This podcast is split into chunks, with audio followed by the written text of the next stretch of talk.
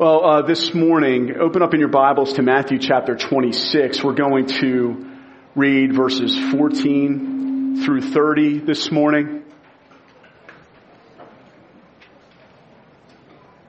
And we're going to look at the last Passover, the, the true Passover this morning. That's the title of the message, the true Passover.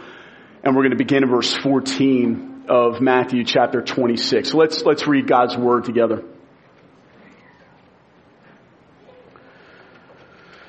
Then one of the twelve, whose name was Judas Iscariot, went to the chief priests and said, what will you give me if I deliver him over to you? And they paid him 30 pieces of silver. And from that moment, he sought an opportunity to betray him. Now, on the first day of unleavened bread, the disciples came to Jesus saying, where will you have us prepare for you to eat the Passover? He said, go into the city to a certain man and say to him, the teacher says, my time is at hand. I will keep the Passover at your house with my disciples. And the disciples did as Jesus had directed them and they prepared the Passover. When it was evening, he reclined at table with the twelve. And as they were eating, he said, truly I say to you, one of you will betray me. And they were very sorrowful and began to say to him one after another, is it I, Lord?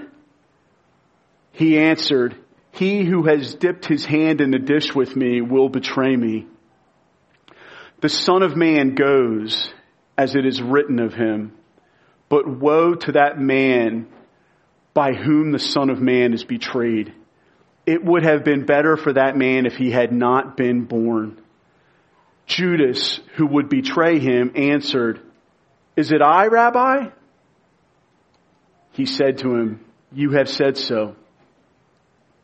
Now, as they were eating, Jesus took bread and after blessing it, broke it and gave it to the disciples and said, Take, eat, this is my body. And he took a cup, and when he had given thanks, he gave it to them, saying, Drink of it, all of you. For this is my blood of the covenant, which is poured out for many for the forgiveness of sins. I tell you, I will not drink again of this fruit of the vine until that day when I drink it new with you in my Father's kingdom. And when they had sung a hymn, they went out to the Mount of Olives. Let's pray. Oh Lord Jesus, we just thank you so much for enduring what you endured in order to forgive us of our sins. Thank you for enduring the suffering. Thank you for enduring the betrayal.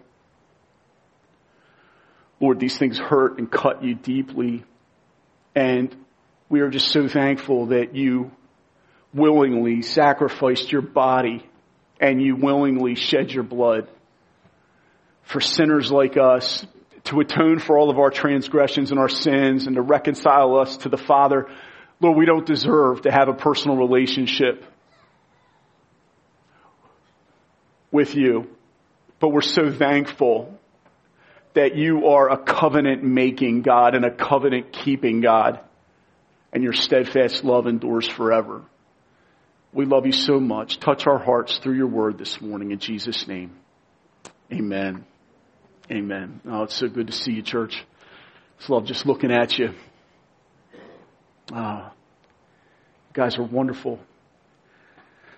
The first point this message, uh, in this message is betrayed. Betrayed. And the second point is broken and bloodied.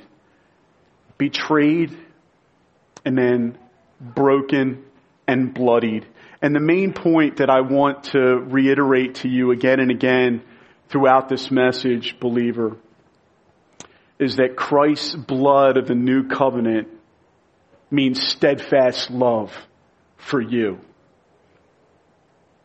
For all those who've repented of their sins and trusted in Jesus Christ as their Lord and Savior, you have trusted in the broken body and shed blood of our Lord on the cross Christ's blood of the new covenant means steadfast love for you. I want you to be encouraged. I want you to be uplifted. I want you to be freshly assured believer of your salvation. But for Jesus, it's important to note that it wasn't a picnic getting there. It was a brutal, rough road all the way to the cross. And one of the daggers that hit Jesus is in this first point that he was a man betrayed. Betrayed. You look at the context of this passage. Remember last week we looked at Jesus anointed at Bethany and the, the precious, uh, very expensive ointment, the alabaster flask of very expensive perfume that was offered up by Mary. It was broken upon Jesus as a precious act of extravagant worship and it cost a year's wages just that one offering to the Lord. And we looked at how precious and glorious and how worthy Christ is of that type of extravagant worship. And then in contrast to that and, and to the great cost, we, we turn and, and there's an immediate tale about Judas in contrast to that great act of extravagant worship to a betrayal of Christ. It says here in 14, one of the twelve whose name was Judas Iscariot went to the chief priest and said, what will you give me if I deliver him over to you? And they paid him 30 pieces of silver. Judas, perhaps struggling with Jesus' rebuke of the disciples in general, when it says in 26, in the earlier verses of this chapter, Jesus said, why do you trouble this woman, disciples? They were saying that, why did you do this? This money, this ointment could have been given toward ministry to the poor. And Jesus corrected and even rebuked the disciples. Why do you trouble the woman? She has done a beautiful thing to me. And we know that in the Gospel of John, that was also particularly kind of led by the disciples by Judas Iscariot and the others followed in tow, but, but Judas perhaps struggling with Jesus' rebuke of the disciples in general and of him in particular. And perhaps also realizing that Jesus wasn't going to lead them out from under Roman oppression. His background was that he was a zealot and he had high hopes for Jesus inaugurating the kingdom with conquest that would deliver them out from Roman oppression. That perhaps could have been a driving force as well. And here's Jesus talking again and again about how I'm going to be crucified. I'm going to die. I'm going to be buried.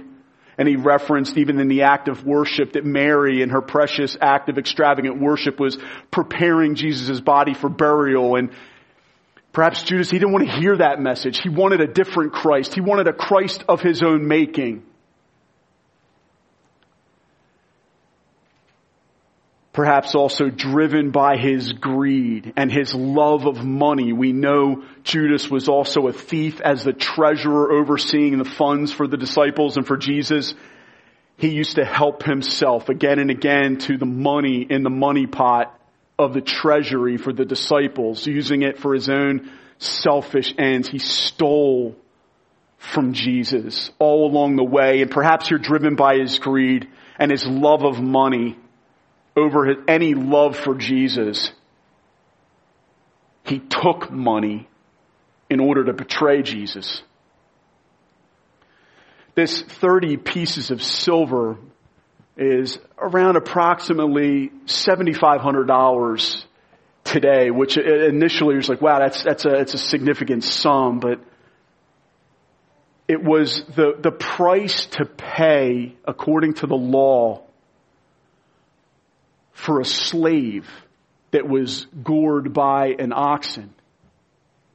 And you made recompense for what your bull did to a servant of your neighbor by paying them this slave's recompense. It, the fact that it was 30 pieces of silver in that exact amount, you see in the prophet Zechariah in the Old Testament in Zechariah 11 verse 13. Actually, prophesying, brothers and sisters, and this is amazing, the exact amount that Jesus would be betrayed by. And not just that, but also that a potter's field would be purchased with that money, which then in fact did happen. I mean, every single detail fulfilled of God's holy word. This is the word of God, living and active and treasure your Bibles, love your Bibles and look for all of those precious nuggets in scripture and savor them every time you read them and let it through the years just fascinate you with unending awe that every single detail written in the Word of God was fulfilled concerning the death and resurrection of our Lord and Savior Jesus Christ. Let it inspire your faith that your faith is not futile or in vain, but this is real. This is true. Believe it, trust in it, and build your life upon it. Zechariah 11:13 prophesies the very sum and and it actually quotes and says this this was the quote lordly price at which I was priced by them. Lordly with a small L. There's almost a, a hint of this is how lowly they esteemed me. Lordly.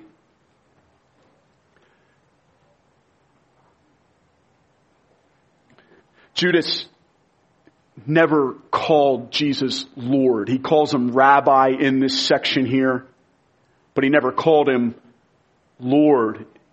And after all Jesus had done for him, brothers and sisters, he priced the King of Kings at a pittance. And the chief priests, with excitement, agreed to it. It was in effect saying, I'll, take 30 pieces of silver. It's almost in effect saying, this man's nothing to me. What affects me in relation to this betrayal is Jesus willingly chose Judas as one of his apostles, a man he knew would betray him. And there's mystery in this wonderful mystery. But this is another way in which Jesus was tempted in every way that we are, brothers and sisters, and yet was without sin. And not only was he without sin, but think about this. When we're sinned against, we sin in response to being sinned against by other people very quickly, don't we? You think about this with Jesus in fulfilling all righteousness for you, the righteousness that now covers you, not only was he without sin, but in the midst of being tempted and pressed harder than any of us have been tempted and pressed. Remember, none of us have resisted temptation to the point of shedding our blood. Hebrews said the strain was so great even later on this evening in Gethsemane that the blood burst from the capillaries in his head from the stress of knowing he was going to endure the cross for us. He resisted temptation so strongly, but as he was squeezed and tempted harder than any of us have ever been squeezed, not only did he not sin, but perfect righteousness came out. He perfectly loved his enemy. And you see this in the passage, you see this with him in John 13. Jesus washes Judas's feet as a servant. Knowing that this was going to take place and yet washing his feet anyway. I mean, if we knew in advance someone was going to betray us, we, we would, at the bare minimum, have a serious attitude. But not Jesus. He seems even in this passage to be holding out his arms open wide to the very last in terms of appeal to his betrayer and warning him, which was a gracious warning, and warning him through this word that the Son of Man's going to go just as it's written. But woe to that man by whom the Son of Man is betrayed. It would have been better for that man if he had not been born. Oh, brothers and sisters, he was betrayed. He was treated as nothing.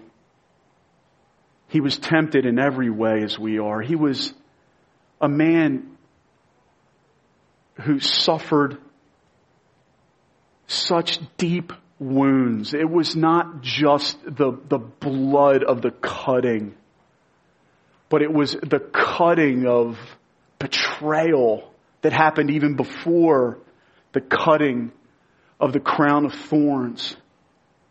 And you gotta remember, I think sometimes we have to eliminate the thought that Jesus was just this robot. He was this machine that just didn't feel this stuff the way we do. He, surely he had borne our griefs and carried our sorrows, even in the midst of carrying and experiencing the betrayal of any of you have experienced betrayal, know that your Savior was betrayed worse. He has felt the full effects of this fallen world. He is indeed a merciful high priest who is able to sympathize with us in all of our weaknesses. He was a deeply wounded man ever before he bled, and he was hurt by this. I read a Christian author this week, and the comment was, Jesus died crying. And I just cry when I read that. Because he did that for us.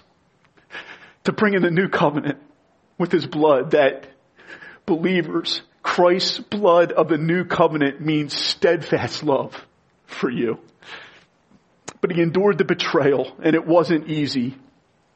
The final point to make in relation to this betrayal is that God is always sovereign. He's in control of all evil, including the personal evil of Judas Iscariot. He is sovereign over the evil in the universe that has come about through the fall of man into sin. He's always sovereign, which means he's in control over evil.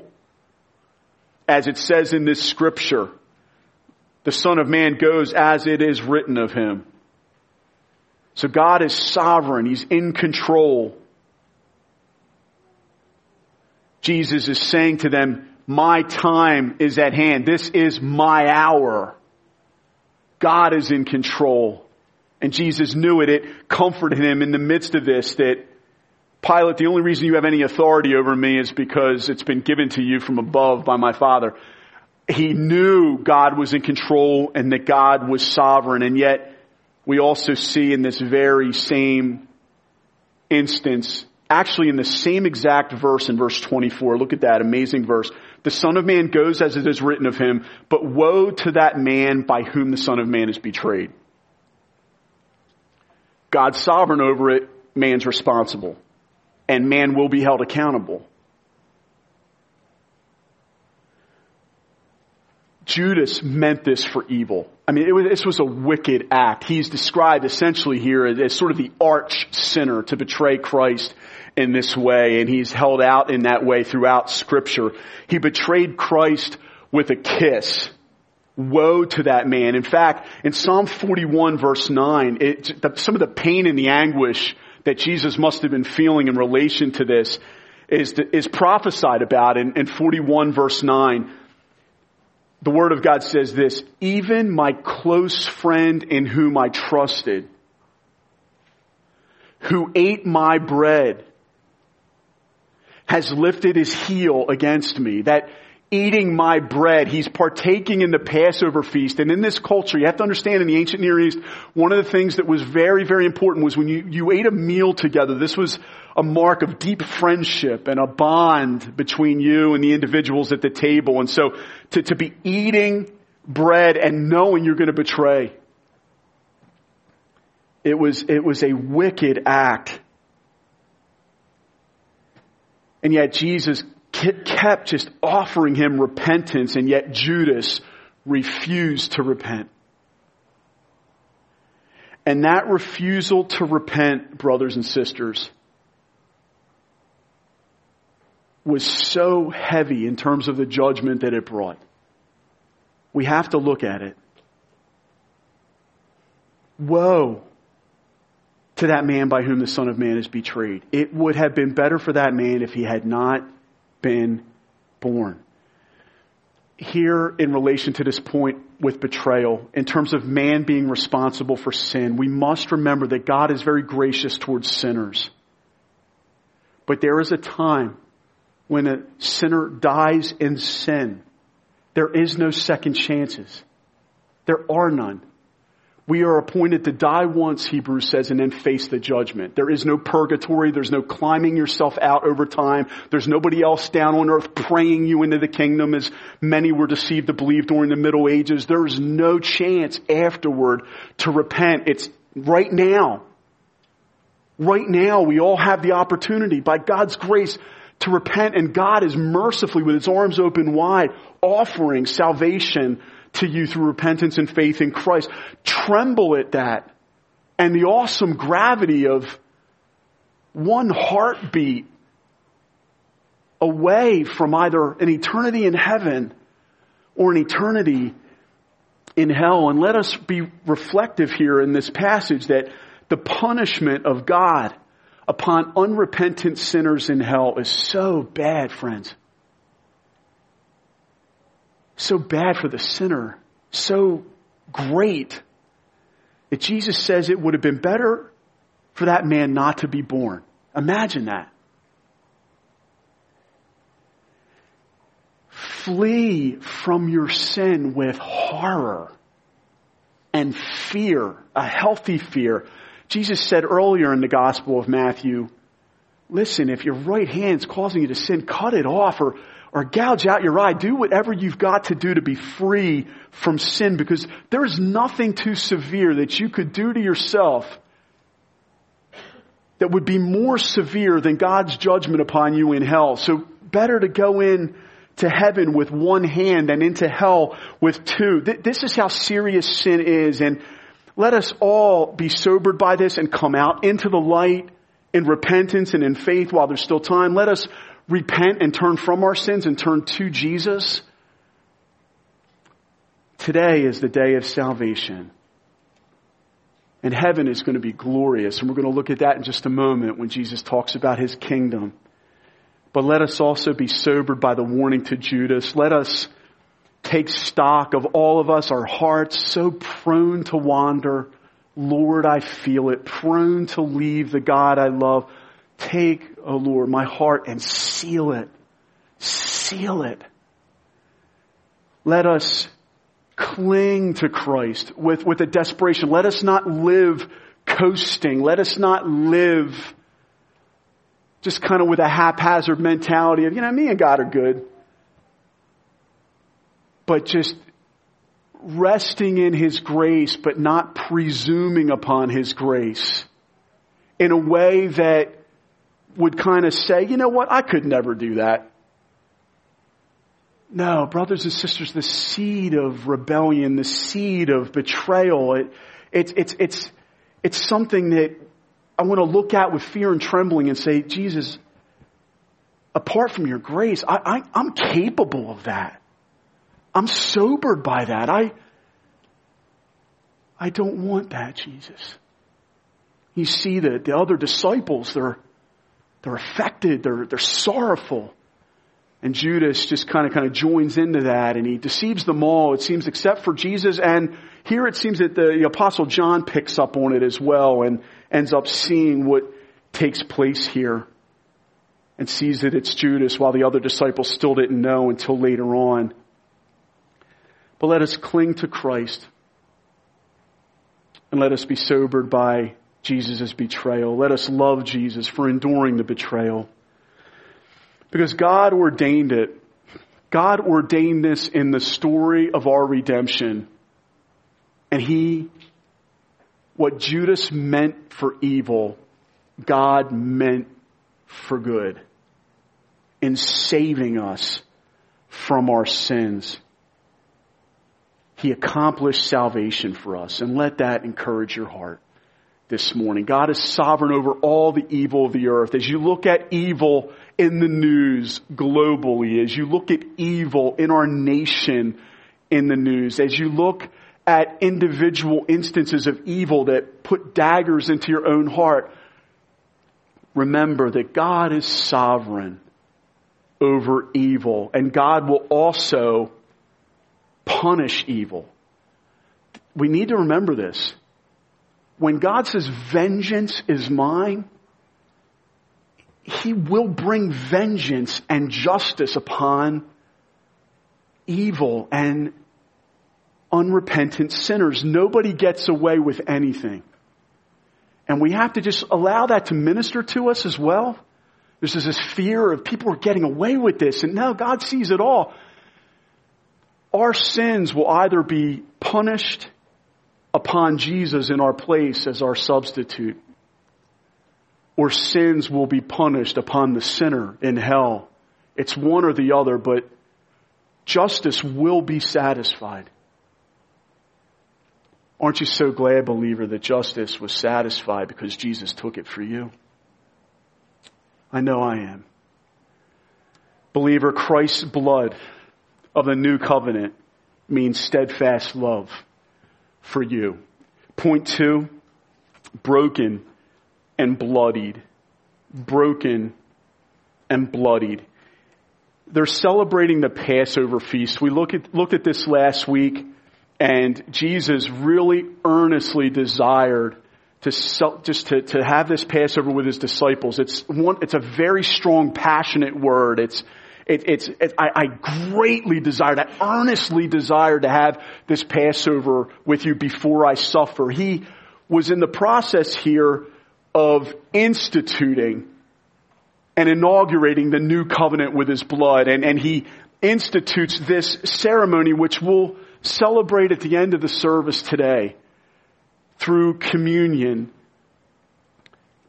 that really signifies that Jesus fulfilled the Passover and inaugurated the new covenant with his blood. All of the sacrificial system and everything that the Passover pointed to in the redemption of God's people in the old covenant, all was a pointer to the, the great fulfillment to which they were all pointing to, which is Jesus Christ, the Lamb of God, which takes away the sins of the world to all those who repent and trust in Him. This great Passover lamb was offered up and sacrificed. And you gotta understand, the population of Jerusalem here, in the city of Jerusalem, was swelling up to about two and a half to three million people, it seems. And we looked last week at around in this time, over these, these two days here, there were 250,000 approximately Passover lambs that were, were sacrificed at the altar and blood is just pouring out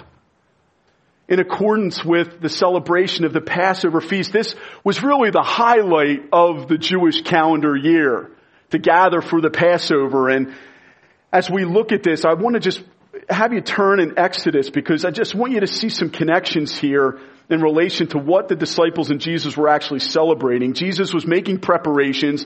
It seems like what took place here is that Jesus had the he, he had the preparations prepared for and the way he spoke, we never know who this man is, the upper room that he rented out for this occasion. It seems Jesus was even being clandestine about it because had Judas found out about it, you know, just humanly speaking, he would have tried to bring the plot to the upper room instead of in the Mount of Olives later. And Judas didn't know where it was. He didn't know the man. He didn't know the location.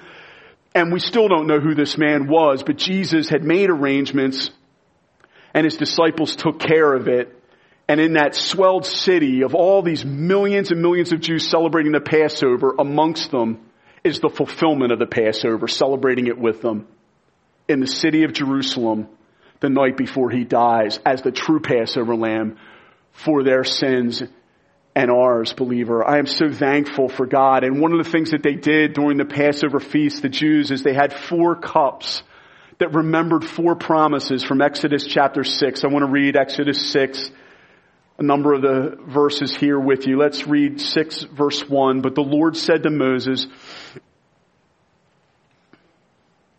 Now you shall see what I will do to Pharaoh. For with a strong hand he will send them out, and with a strong hand he will drive them out of his land. God spoke to Moses and said to him, I am the Lord I appeared to Abraham, to Isaac, and to Jacob as God Almighty, but by my name, the Lord, I did not make myself known to them.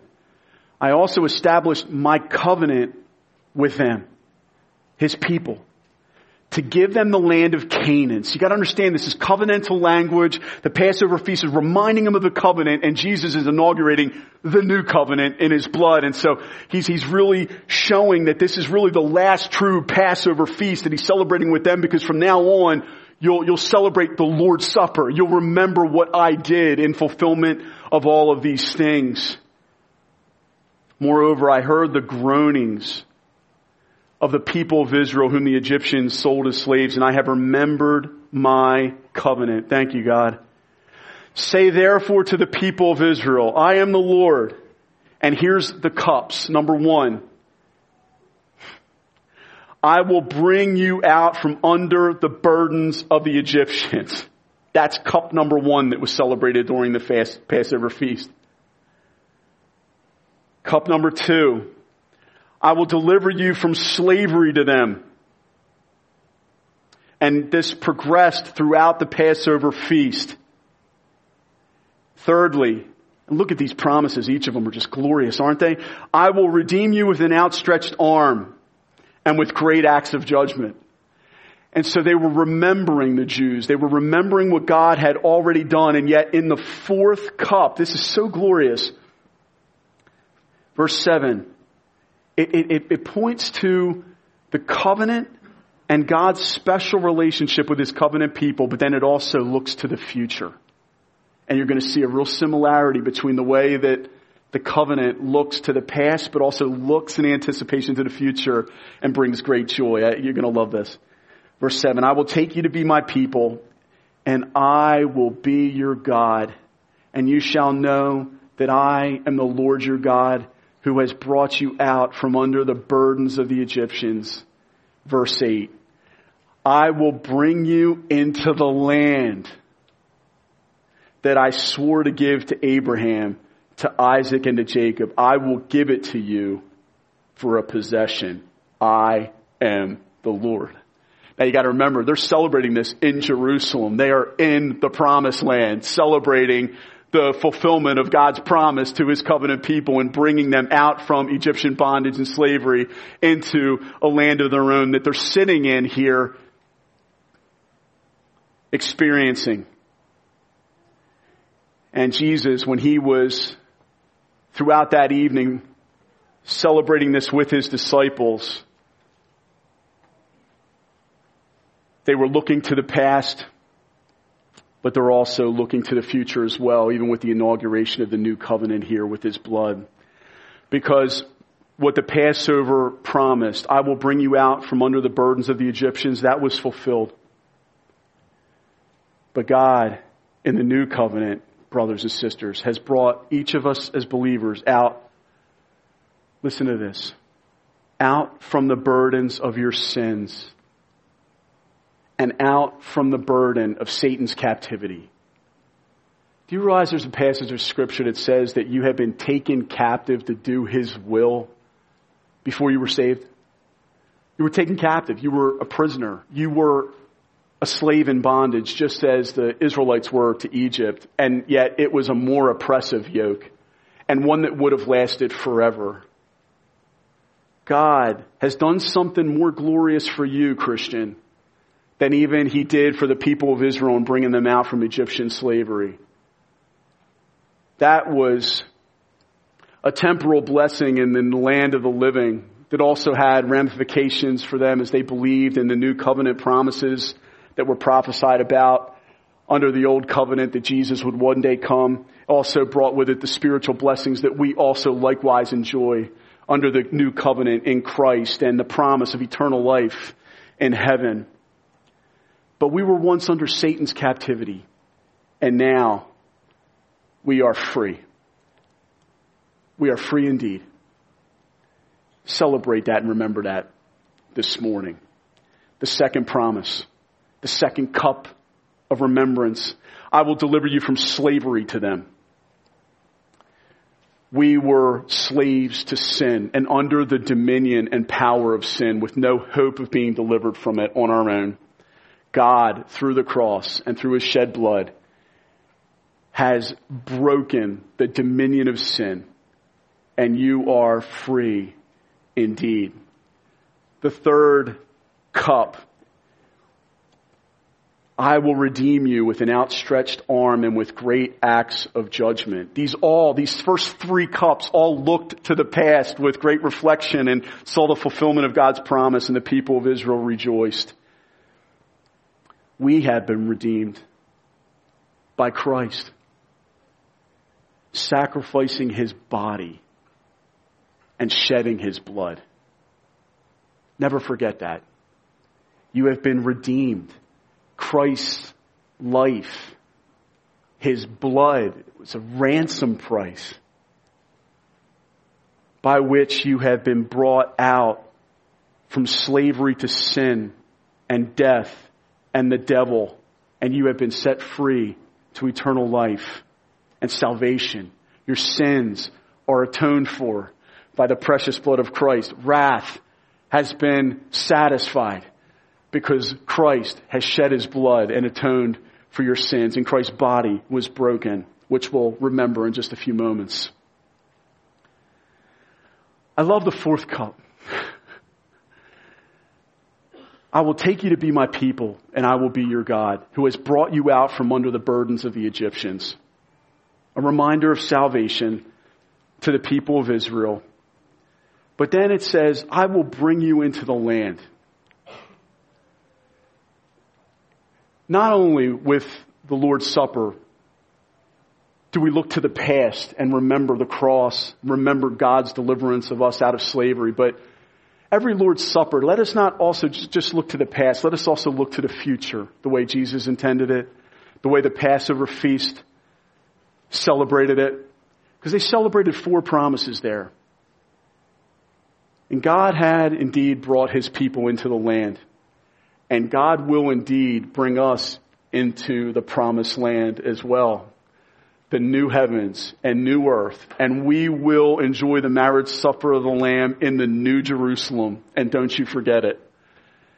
This memory here of the cups, when Jesus lifts the cup, he talks about the blood that he's going to shed. And we look back to the cross at the blood that was shed that atoned for our sins. But we also, we look forward, don't we? because Jesus says something that is forward thinking. He says, drink of it, all of you, for this is my blood of the covenant, which is poured out for many for the forgiveness of sins. There's the past reference. And then he goes future. I tell you, I will not drink again of this fruit of the vine until that day when I drink it new with you in my Father's kingdom.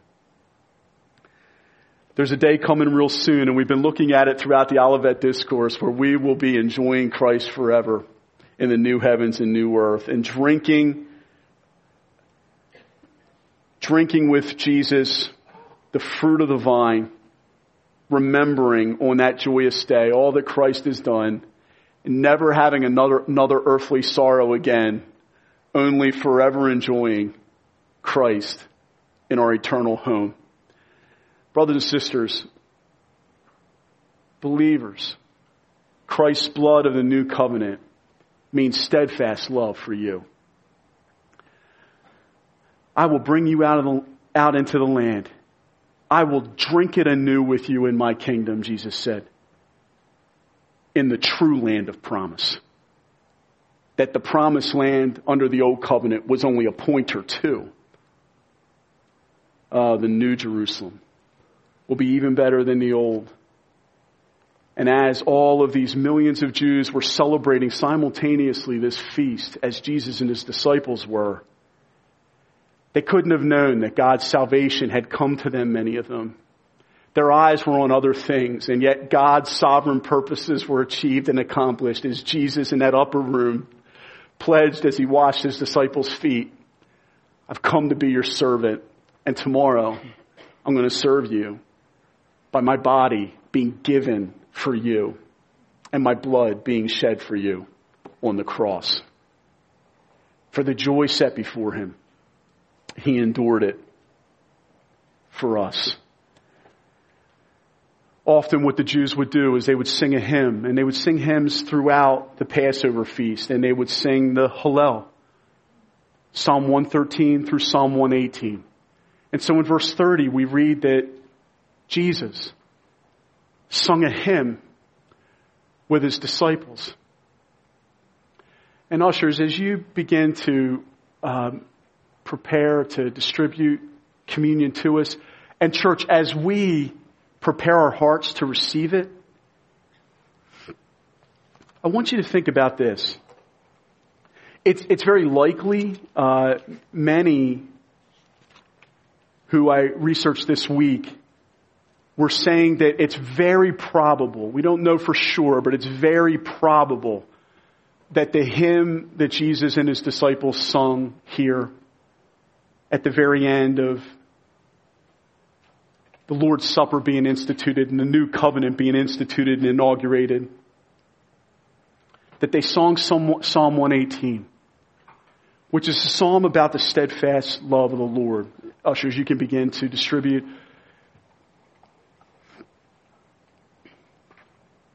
If you have your Bibles and your phones, if you could turn to Psalm 118.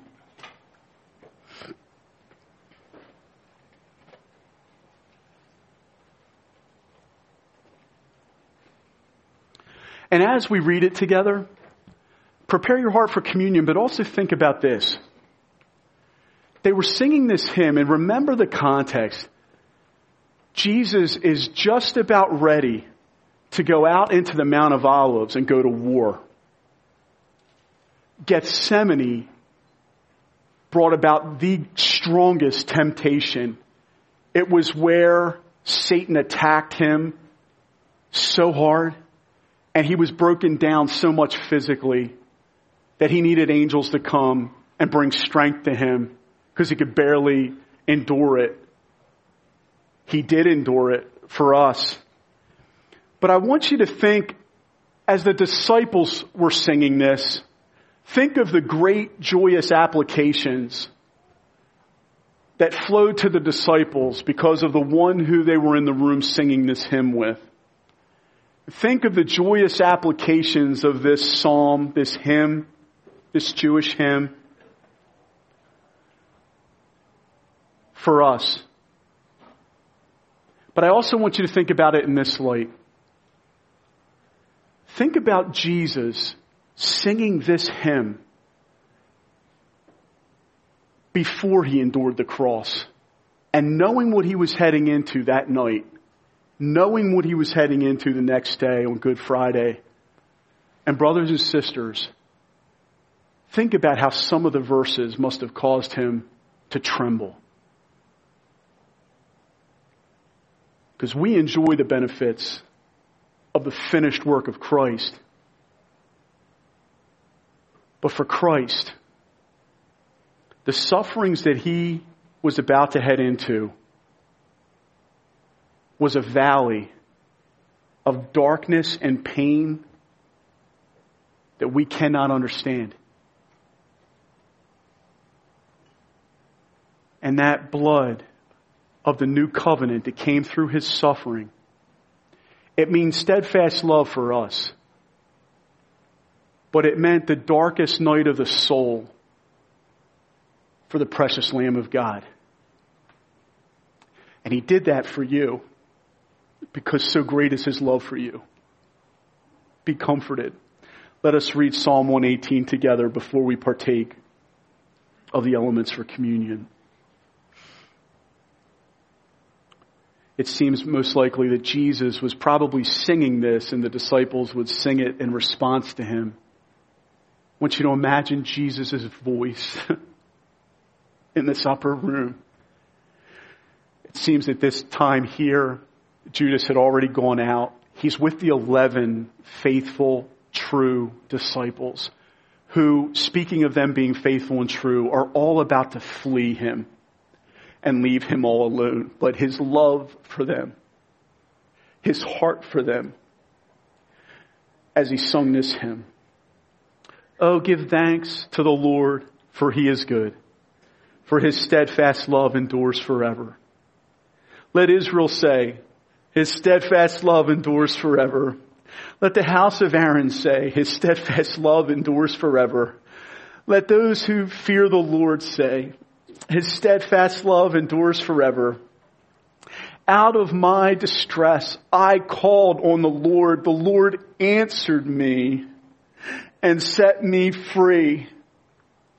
The Lord is on my side. I will not fear. What can man do to me? The Lord is on my side as my helper. I shall look in triumph on those who hate me. It is better to take refuge in the Lord than to trust in man. It is better to take refuge in the Lord than to trust in princes. All nations surrounded me. In the name of the Lord, I cut them off. They surrounded me, surrounded me on every side. In the name of the Lord, I cut them off. They surrounded me like bees. They went out like a fire among thorns. In the name of the Lord, I cut them off. I was pushed hard so that I was falling, but the Lord helped me. The Lord is my strength and my song. He has become my salvation. Glad songs of salvation are in the tents of the righteous. Amen, saints. The right hand of the Lord does valiantly. Yes, you did, Jesus. Arm of the Lord. The right hand of the Lord exalts. The right hand of the Lord does valiantly. I shall not die but I shall live and recount the deeds of the Lord. The Lord has disciplined me severely, but he has not given me over to death.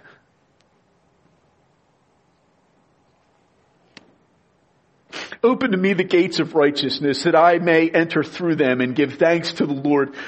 This is the gate of the Lord. The righteous shall enter through it. I thank you that you have answered me and have become my salvation. The stone that the builders rejected has become the cornerstone.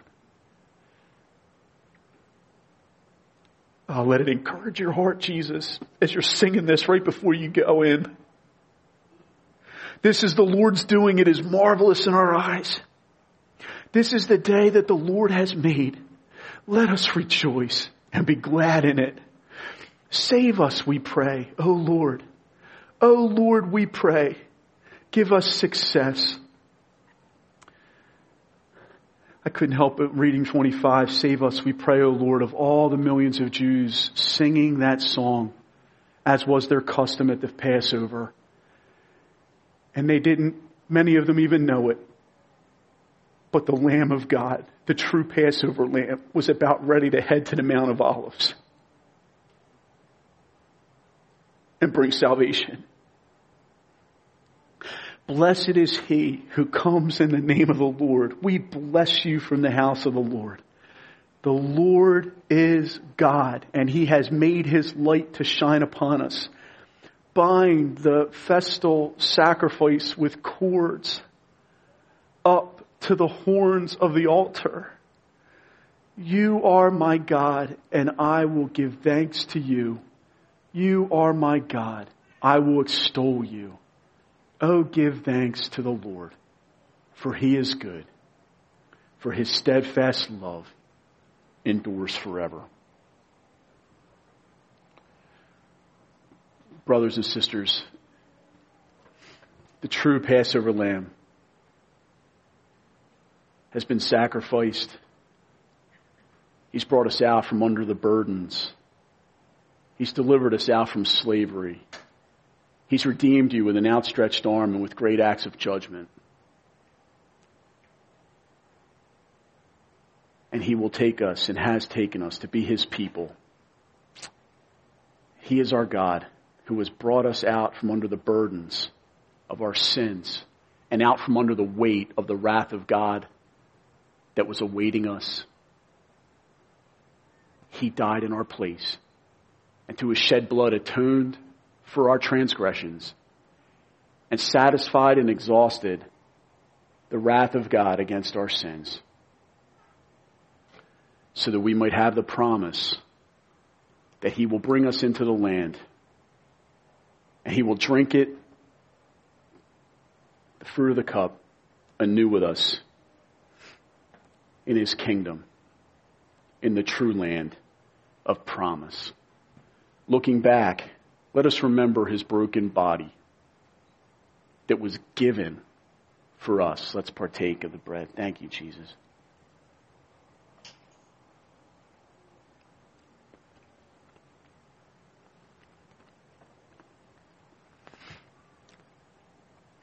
Let's remember with the cup Christ's blood of the new covenant, which means, as Psalm 118 was sung, that the steadfast love of the Lord endures forever for us, his covenant people,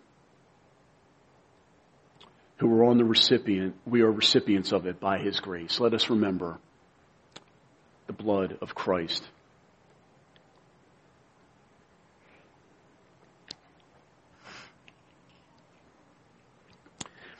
Tom, if you and the worship band can return, I'd like to sing the song that we sung this morning about the blood of Christ. I believe it was the second song. And church, let us stand. And as we stand, let us pray.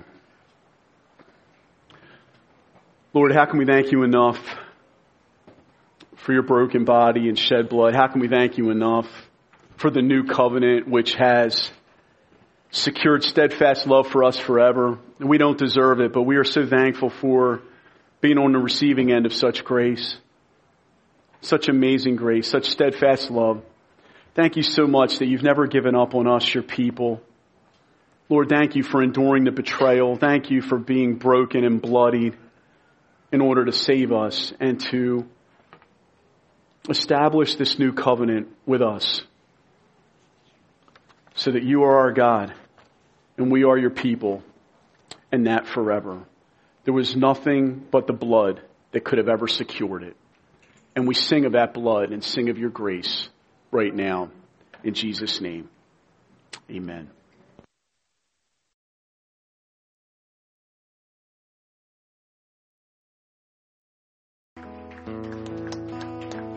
And what a great reminder, King Jesus. Didn't stay dead, did he? He rose from the dead and he ascended to heaven and he is seated at the right hand of the majesty in heaven as our King.